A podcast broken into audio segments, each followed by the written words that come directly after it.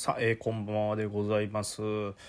いやーね、ちょっとツイッターの方とかでもね上げてるんであれですけどね、コロナ陽性となりましてですね、私ただいまですねコロナを療養する、隔離のためのホテルというんですかね、そういうところに今入っておりますね。今その部屋でね、ラジオ撮っておりますけどね、基本的にはですね、このまずね相場の前にこの環境ですけど、基本的にはねこのなんていうんですか、普通のホテルですね。ただこう、決められた1日3時間、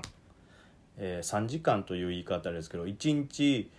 食事が3回あるんですけど、その3回ある各1時間の間しか、そのお弁当を取るための外出というか部屋から出るということがその時しか許されてないんで、それ以外の時間はもうずっとこの普通のね普通のビジネスホテルの、セミダブルのベッドの部屋で、過ごしております。暖房もねつけれますし、あと何ですか、お風呂もね、自由に使えますからね、快適といえばめちゃくちゃ快適ですね。でいわゆる病院に入院してる状態とは全然違うんで、例えば差し入れとかはねしてもらっても大丈夫なんで、そのなんか差し入れ受け渡し場所みたいなのがちょっと別のところにあるみたいで、そこにこう何か物を差し入れてもらうとこの手元まで届いて、でもそれは別に病院でもないから飲食自由というか、何時に何を食べてもらっても構わないという感じですね。だからこうお菓子とかでもいいし、生ものはちょっと困りますみたいなこと言ってましたけど、それ以外の普通のそういうね別に保存が効く食べ物ならいくら持ち込んでもらっても大丈夫みたいな感じですね。だから本当に外出の制限がありますよっていう以外は自由ですね。それこそこの部屋でこうやって喋っててもいいですし、なんならこう小冊子というかなんかねプリント何枚かもらったんですけど、そのプリントにこう人と喋ったりとかねしてこうできるだけストレスを感じないようにしましょうみたいな、案内があったりするぐらいで、で例えばねなんかリモートワークっていうんですか、とかされる方もいらっしゃるみたいなことなんで、 Wi-Fi ももちろん使い放題ですし、で例えばこうなんていうんですかね、仕事によって会議が入ったりとかでこうなんていうんですかね、時間が合わないというか、一応その検温とかね、体調管理の問診みたいなのが言ったらフロントに常駐してるこの医師というか看護師さんたちから、ある程度決まった時間内にこの部屋の電話にこうかかってくる、内線でかかってくるんですけども、それも例えばリモートワークとかここでされる人用に、例えば会議の時間が何時から何時までならそこを外すように問診の電話かけますみたいな、それずらすこともできるというかしてもらえるんで、本当にいわゆる入院とは違って結構自由も利きますし、それでいてこういざとなったその看護師さんとかね医師の方に連絡をされてすぐ取れるんでね、なんか容体が大変なことになれば、すぐ見てもらえるとか対処してもらえるという環境ですし、であとこれ何ですかね、このパルスオキシメーターといって、今回ねコロナウイルス感染症でよく重症化するという過程の中で、肺がいわゆる肺炎を起こしてしまうとかで、その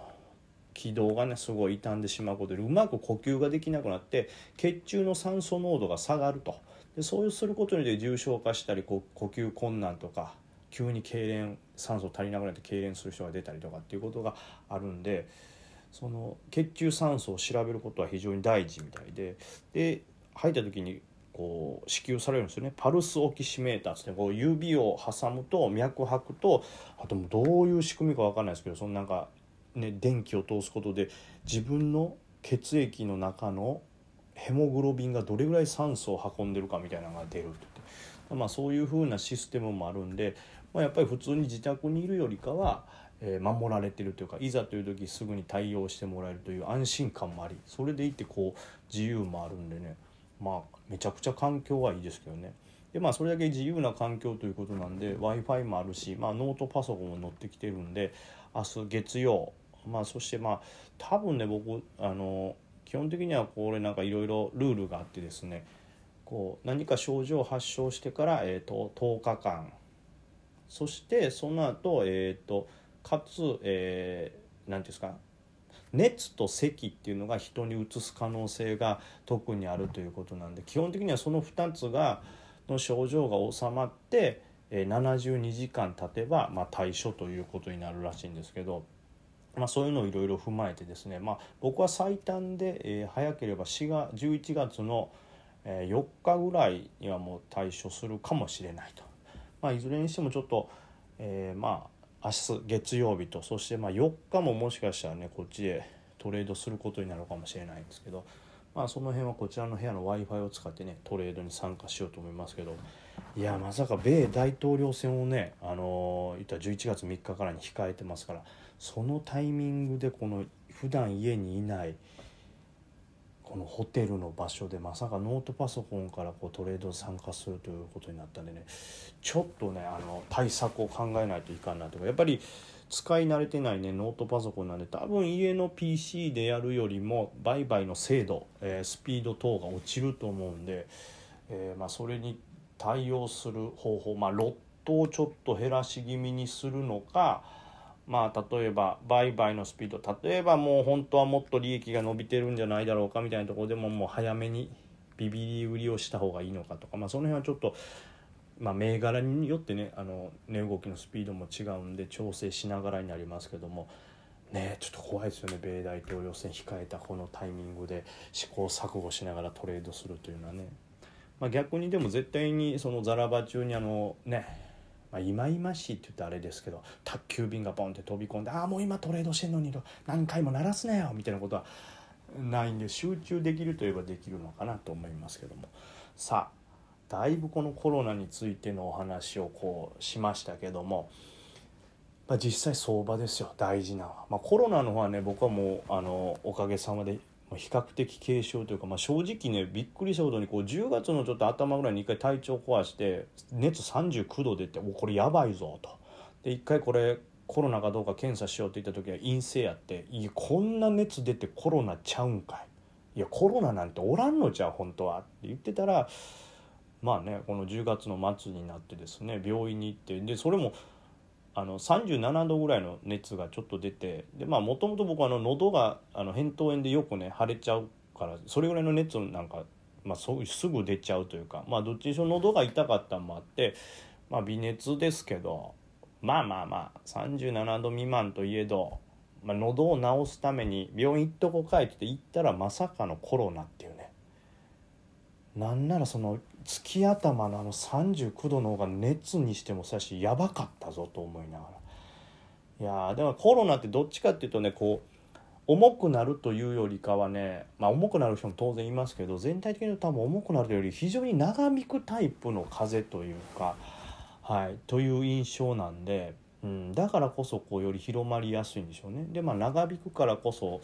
うっかり気を抜いたら再発して、重症化する人もいたりするのかなと思ってますけど、そのコロナからのつながりでいうとイギリスの方がね再ロックダウンという形で11月の5日ぐらいからですかねから12月の2日かな、再びロックダウンするということで、これニュースでは11月の1日に出てたんかな、出てたっていうのもあるんで、11月の1日にニュースが出たということはもちろん相場がないタイミングなので、これちょっともしかしたらあんまりね最近話題になってねみんなちょっと見てるけどそんな当てにならんじゃないかっていうサンデーダウってね土日ですらちょっと動くダウの指標みたいなのがね世界の株価さんで見れるんですけど、それ見たところちょっと下がってるんで100ポイント140ポイントぐらいかな今で言うと、なんでちょっとこの辺も警戒なのかなとは思います、明日ですね。でこのコロナにより再ロックダウンということで、これだからちょっと気になっているのは単純にイギリスがロックダウンしましたというだけじゃなくて、ドイツにしてもそうですしスペインもそうなのかな、欧州で再び流行ってるのが結構止まらん勢いですごい率でこう感染者数がグンって増えてるんで、実際今僕はコロナになってますけども、はっきり言うと僕自身は症状は軽いです。だから別にすごく恐れるってことはないんですけど、コロナをなんていうんですかね恐れる気持ちっていうのがやっぱり想像以上にでかいというか、僕自身も、11月の4日に、早ければ退所できると。で、それって保健所の方が正式に認めて、梅木さんはそのタイミングならもうほぼほぼ感染させる可能性が他にもないですし、コロナもウイルスもいないんじゃないかという判断になるんで、言ったら国が正式に出ていただいても外に出ていただいて普通に生活していただいて大丈夫ですよっていう、いわばお墨付きみたいなのを僕にくれてるわけですよ。その状態でさえ、言ったら日常生活に戻れるはずやのに、その言ったら5日先とか1週間先とかの仕事も一応ちょっと念のためキャンセルさせてくださいみたいなんで仕事が僕なくなったんですよね。ということはこれはイメージの問題だからしょうがないんですけども、やっぱりイギリスがロックダウンする、欧州がロックダウン広がったり感染広がってるってことで、本当にコロナウイルスがこれからもっと広がるんじゃないかというやっぱ恐怖心があるんで、こういう実際に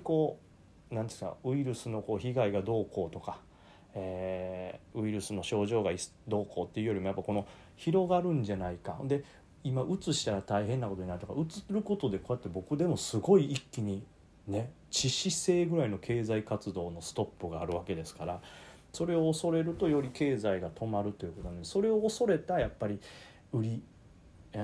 経済の縮小っていうのを懸念する売りが出てくると思うんで、それはちょっと注意したいですね。でそれと同時に米大統領選ですけど、やっぱ近くなってくるにつれてトランプさん優勢じゃないかみたいな話も出てきて、結局これもう本当蓋開けるまで分かんないです。意外にこれってこういう決まりでトランプが勝つんだろうとか言う人いますけど、もうそれ本当どっちもプロパガンダみたいなね、宣伝がいますからもう分からないんで、だからどちらの場合でも対処できるポジションにしないといかんだろうなと。なのでやっぱり全体的にはそのコロナの広がりもあるし、トランプとかさんなのかバイデンさんになるのかっていう恐怖心があるんで、そのどっちにしたらいいかわからんやろうなっていう状況はもうその時点で投資意欲っていうのが絶対減りますから、上値もどっちかやったら絶対重いでしょうし、引けにかけて一回手じまいしようっていう動きはあるでしょうから、あんまり長く持たずにロットもちょっと少なめで様子を見ながら明日戦いたいと思います。引け前はちょっと注意はします。買いも入るかもね。